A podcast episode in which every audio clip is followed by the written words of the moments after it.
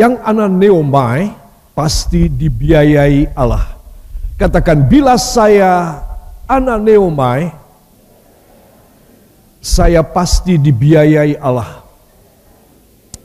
Saudara, dan ini istimewa ya saudara. Kita tahu bahwa Tuhan selalu memberkati kita. Tetapi berkat itu macam-macam. Ya, berkat itu juga volumenya, kualitasnya, itu juga macam-macam. Itu sebab saya ingin saudara menerima yang terbaik dan yang terbesar buat wadah saudara. Katakan, buat wadah saya. Saudara, kita tidak bisa mengharapkan seperti Tuhan memberkati orang lain yang dahsyat, supaya itu jatuh sama kita. Boleh sih kita doa demikian. Tetapi Tuhan ingin, anakku, kamu harus membesarkan wadahmu lebih dulu. Kamu harus bertambah berkembang. Kamu harus mendalami firman, kamu harus menerima lebih banyak pengertian sorgawi. Ya, hatimu harus lebih besar, jangan kecil hatinya. Hatimu dan pikiranmu harus luas. Nah, aku akan bisa memberkati kamu sesuai dengan ananeomai. Amin. Saya ingin bertanya pada saudara, ananeomai artinya apa saudara? Artinya apa? Menjadi muda kembali. Ya, getting young again. Itu sebab saya ingin mengajak semua saudara memperhatikan ini, karena ini adalah sesuatu yang luar biasa. Saudara, mohon dibuka. Saya tidak meminta saudara membacanya, tapi saya akan memberi penjelasan beberapa hal di sini. Roma pasal yang keempat, saudara, ini berbicara mengenai soal Abraham dibenarkan karena iman. Dan semua orang yang membaca pasal 4 ini dari surat Roma, diharapkan dia menjadi benar seperti Bapak Abraham. Ya, saudara, ketahuilah Bapak Abraham bukan manusia sempurna, tetapi seorang, saudara, yang betul-betul percaya kepada Tuhan, tidak lepas daripada dosanya dia. Itu sebab kalau saya mempelajari tentang Abraham, itu bukan semata-mata dia orang yang semacam orang yang suci dari sorga, tidak. Saudara, kita mempelajari Daud bukan semata-mata orang yang suci dari sorga, tidak. Dia juga mempunyai pelanggaran yang tidak kalah besarnya dari Abraham. Saudara, semua katakan, tetapi pada semua orang yang tidak sempurna, ada yang bisa membedakan di hati Allah, yaitu kecintaan mereka kepada Tuhan Allah. Ya, saudara, ini yang membedakan dan ini yang sanggup menjatuhkan hati Allah.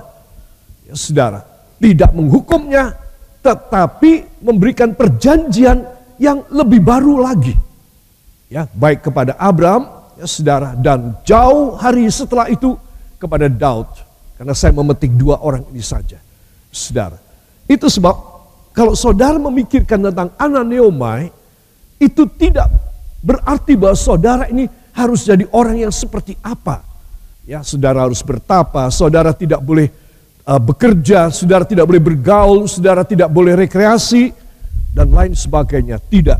Tetapi saudara harus mempunyai sesuatu yang istimewa. Masih ingat tadi beberapa detik yang lalu saya katakan, apa yang istimewa pada Abraham dan Daud? Mereka apa? Mengasihi Tuhan. Ya, itu penting sekali. Itu sebab di dalam kitab Kejadian pasal yang ke-6 Tuhan berkata manusia itu dari lahir itu sudah dosa. Hatinya sudah jahat. Tuhan berkata bayi itu hatinya sudah jahat. Jadi aku tidak akan menghukum mereka lagi dengan air bah. Ya, saudara, Tuhan memaklumi dan Tuhan memberi kepada mereka, kepada manusia, saudara, kesempatan untuk supaya apa? Untuk kesempatan untuk mereka, manusia, membuktikan. Ayo kamu, aku sudah ampuni, sekarang buktikan bahwa kamu mengasihi aku nomor satu. Bahwa kamu memperhatikan, kamu menyayangi aku, kamu mempersembahkan hidupmu sepenuhnya kepadaku. Itu yang membedakan kamu. Sehingga aku akan mencintai kamu. Prinsip daripada ananeomai juga demikian. saudara. Yaitu kalau saya dan saudara, kita bukan hanya ingin mendapat hasilnya, aku dipermudah lagi dengan segala pengetahuan ilahi, dengan kesegaran sorgawi, dengan karunia-karunia Roh Kudus, itu menjadi mudah kembali ya di mata Tuhan. Aku bukan cuma itu saja, tetapi aku ingin supaya dengan aku ananeomai, aku menjadi seorang yang istimewa di mata Tuhan. Aku akan dibiayainya, aku akan diperjuangkannya. Ya, saudara. Nah, inilah yang menjadi tujuan daripada semua anak Tuhan yang harus belajar mengenai soal ananeomai. Ya, para kekasih, itu sebab sekali lagi saya ingin kita memperhatikan ya di dalam Roma pasal yang keempat ayat 18 mulai, perhatikan. Tentang Abraham, sebab sekalipun tidak ada dasar untuk berharap, namun Abraham berharap juga dan percaya. Saudara, kalau saudara pada sore hari petang ini datang di dalam rumah Tuhan atau di mana saudara berada, saudara tidak punya alasan, saudara tidak punya dasar bahwa saudara ini baik, bahwa saudara ini bisa ditolong, bahwa saudara pasti terjawab doa saudara. Saudara nggak punya dasar sama sekali. Maka saudara harus tahu, kepada Abram, walaupun Abram tidak punya dasar untuk mendapat anak, karena usianya sudah hampir 100 tahun. Saudara, umur 100 tahun dia baru punya anak. Istrinya umur 90 tahun baru bersalin. Saudara, jadi saudara mesti tahu walaupun tidak ada dasar. Mungkin saudara berkata, nanti aku pulang, aku sedih lagi di rumah. Barangkali aku pulang berantem lagi nanti di rumah. Aku nanti pulang, aku akan kepikiran lagi, mungkin tidak bisa tidur malam ini. Barangkali saudara tidak punya dasar yang baik. Saudara tidak ada yang memberikan harapan kepada saudara. Saudara tidak mempunyai sesuatu yang membuat Tuhan harus menolong saudara. Gak punya dasar itu, gak punya. Saudara harus berpegang seperti Abraham. Ya, sekalipun tidak ada dasar untuk berharap, namun Abraham berharap juga dan percaya. Walaupun tidak ada dasar untuk berharap, Abraham bilang, aku tetap berharap, gak peduli, aku tetap berharap kepada Tuhan. Walaupun aku gak punya dasar untuk berharap. Aku sudah umur 99 tahun. 99 tahun. Istriku umur 89 tahun. Sudah tidak ada dasar untuk berharap. Abraham berkata, ora popo, aku tetap berharap dan aku percaya. Ini loh saudara. Coba, ada orang seperti ini membuat Tuhan jatuh hati. Tetapi kalau saudara, saya dan saudara tidak punya dasar, lalu kita ini tambah ngelokro, kita tidak mempunyai harapan lagi dan kita tidak percaya, saudara, maka Tuhan tidak bisa melakukan pekerjaan yang besar dalam hidup saudara, dalam hidup saya. Itu sebab kalimat yang pertama, walaupun tidak ada dasar untuk berharap.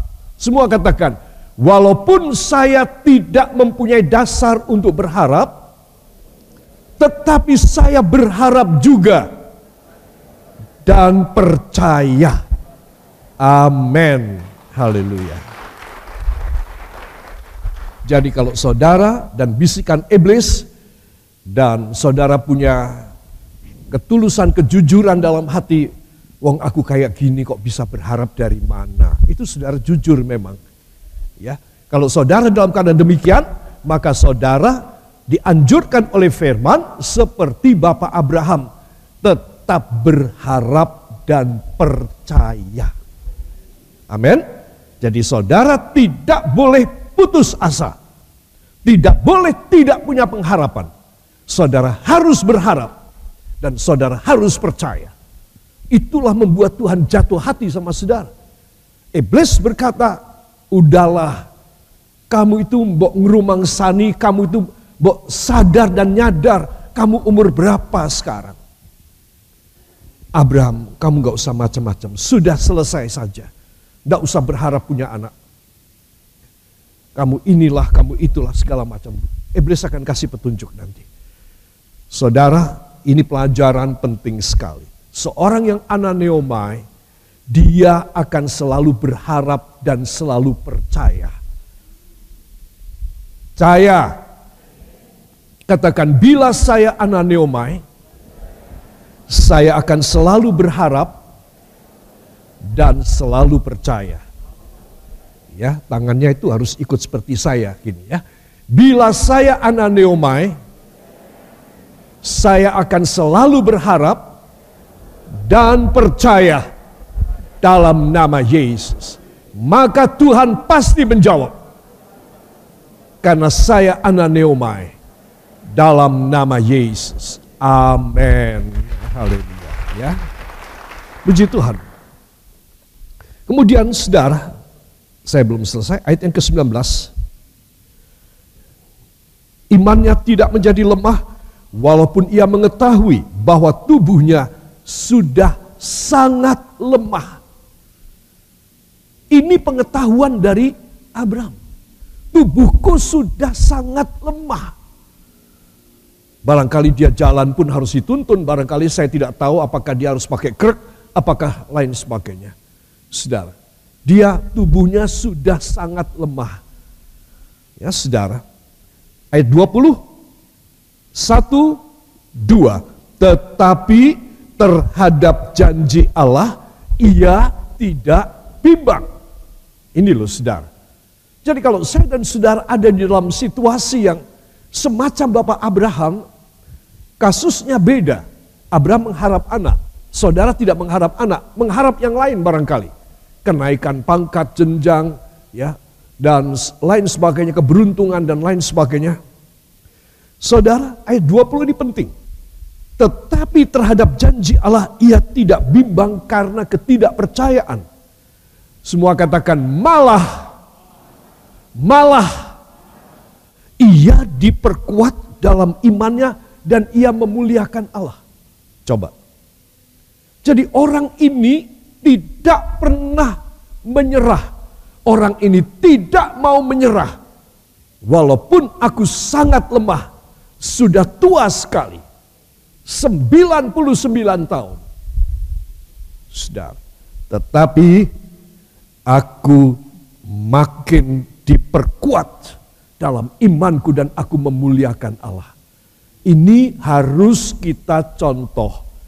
Ini merupakan karakteristik sifat dari orang yang dipermuda. Ya, saudara, orang muda, saya sudah menjelaskan berkali-kali, orang muda pun harus dipermuda. Orang-orang tua, orang setengah umur harus dipermuda. Orang yang sangat tua seperti Bapak Abraham, 99 tahun harus dipermudah. Saudara, ciri dari orang yang dipermudah adalah, saudara, dengan penuh keyakinan bahwa Allah berkuasa untuk melaksanakan apa yang telah dijanjikannya. Jadi sekarang, apakah saudara ini ananeomai apa tidak? Kalau saudara ananeomai, saudara adalah orang yang percaya bahwa yang dijanjikan Tuhan itu pasti dijadikannya. Nah, disinilah saudara ananeomai. Jangan saudara menjadi getting old, tapi getting young again. Saudara. Walaupun Abraham itu sudah 99 tahun, sudah tua, tetapi dia menjadi muda dan dia yakin apa yang telah difirmankan Tuhan, telah dijanjikan Tuhan, pasti digenapi dalam hidupnya. Saudara, ini loh saudara yang membuat saudara itu istimewa. Yang membuat saya istimewa itu ini. Bukan hal-hal karena saudara dapat uang banyak, dapat berkat banyak, dapat mujizat banyak. Tapi saudara menua terus. Tidak, tetapi saudara menjadi semakin muda. Itu sebab Anda dan saya harus selalu dekat kepada Tuhan. Sehingga apa saja yang mustahil bagi saudara, ternyata tidak mustahil bagi saudara. Saudara, Inilah sesuatu pelajaran Ananeomai. Sekarang saudara masih begitu muda dan juga nggak terlalu tua, setengah umur lah. Ya saudara, berapa sih umur yang paling tua di antara kita? Ya, saudara, tetapi saudara seringkali saudara begitu lemah.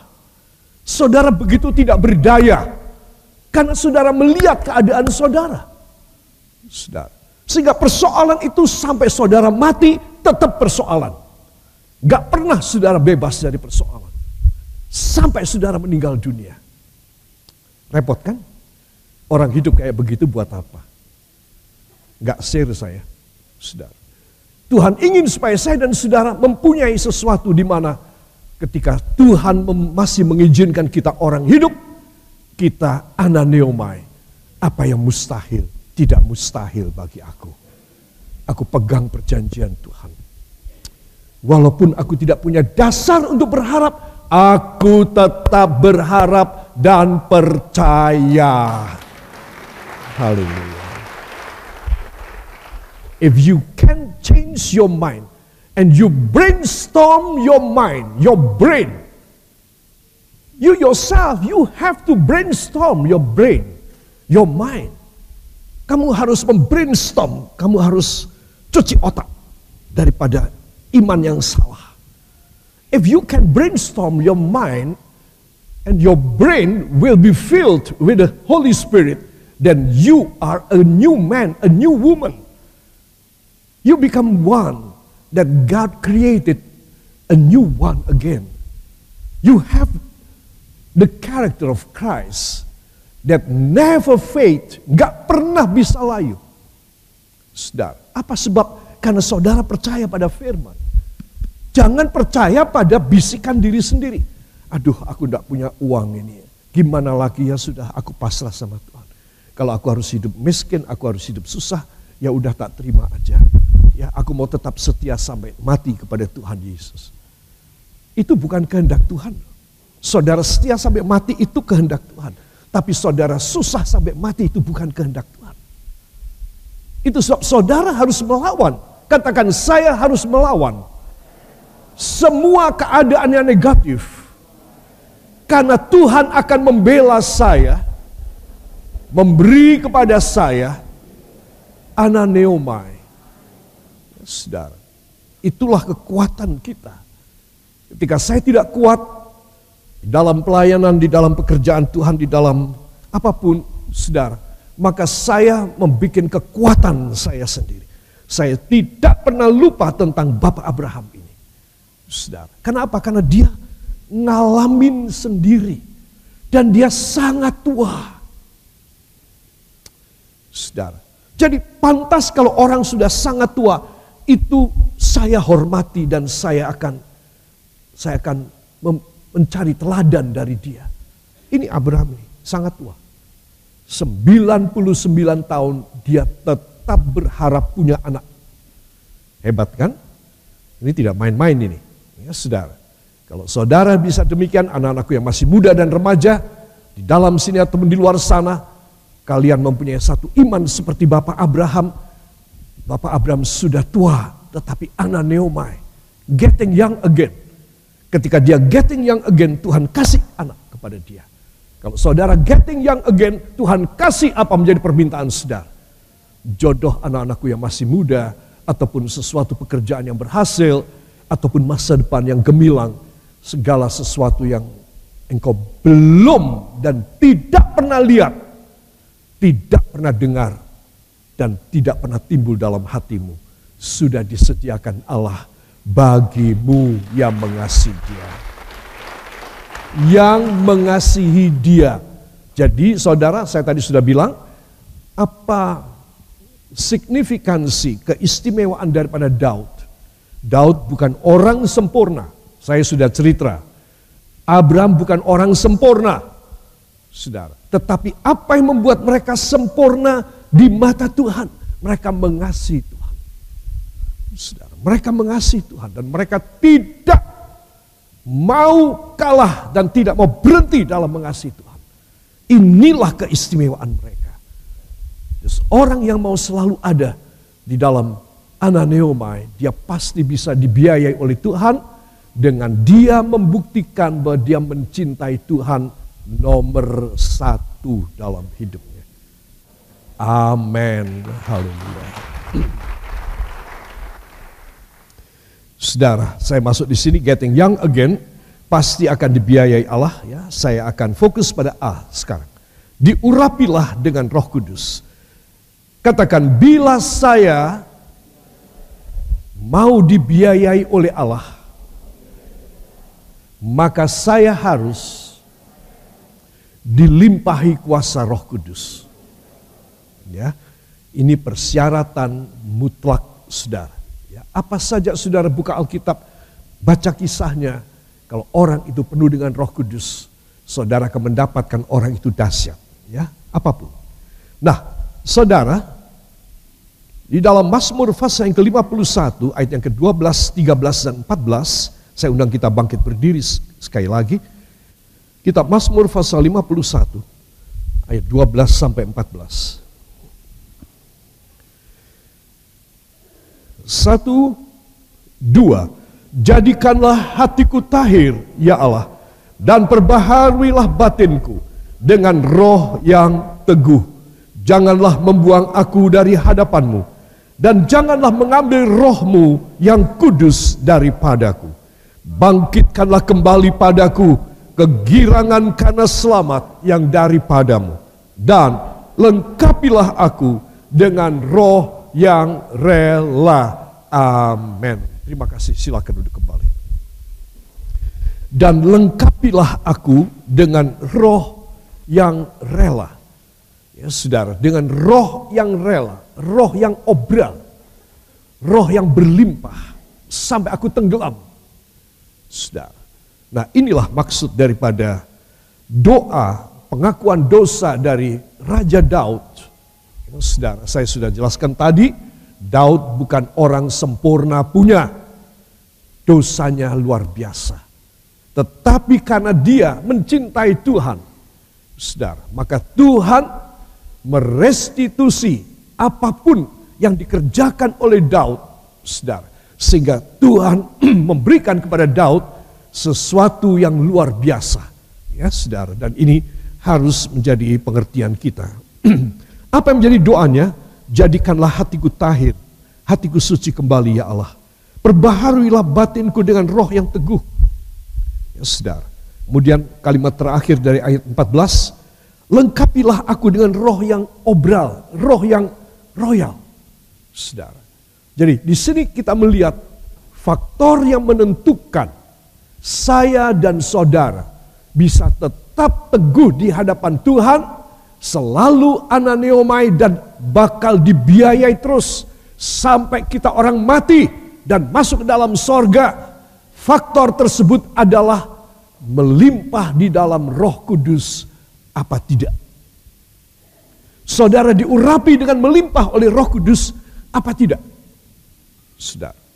Nah inilah yang membuat saudara signifikan, extraordinary di hadapan Allah. Tetapi kalau tidak, maka saya dan saudara ini adalah biasa aja. Kita bukan seorang ananeomai dan Tuhan tidak mengistimewakan kita. Ya saudara, saya yakin kita semua ingin istimewa. Betul apa tidak? Ya, coba yang mau istimewa angkat tangannya. Katakan bersama saya, ya Allah Roh Kudus, bantulah hamba supaya semasa hamba hidup, hamba istimewa di pemandangan Allah. Hamba dipenuhi Roh Kudus, selalu diurapi sehingga hidup hamba berbeda dalam nama Yesus. Amin. Haleluya. Ya, saudara, jadi saya akan fokus pada nomor A ya, pada huruf A ini, dan ini adalah sesuatu hal yang istimewa dan penting sekali. A, diurapilah dengan Roh Kudus. Saudara, orang yang diurapi oleh Roh Kudus harus masuk pada suatu tahap impartasi. Katakan impartasi, pembagian. ya, saudara. Impartasi itu pembagian. Ya, nanti kita akan melihat ya. Di dalam Roma pasal 1 ayat yang ke-11, mohon dibaca. 1, 2. Sebab aku ingin melihat kamu untuk memberikan karunia rohani kepadamu, guna menguatkan kamu. Aku ingin memberikan karunia rohani kepadamu. Makanya aku kepingin melihat kamu, kata Rasul Paulus pada jemaat di kota Roma.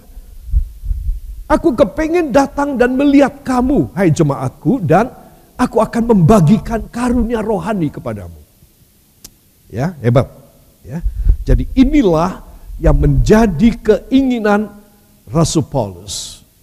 Aku mau melihat kamu dan aku mau membagi karunia rohani. Kenapa dia bisa bilang begini? Ya, saudara, karena dia membawa karunia yang banyak.